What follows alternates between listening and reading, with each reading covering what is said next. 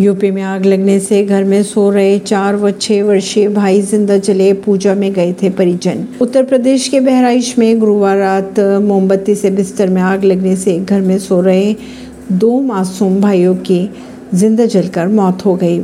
खबरों की अगर माने तो घटना के समय बच्चों के परिजन गाँव में दुर्गा पूजा में शामिल होने के लिए गए थे और कार्यक्रम के तेज आवाज़ से किसी को बच्चों की चीख सुनाई नहीं दी। परवीन सिंह, नई दिल्ली से।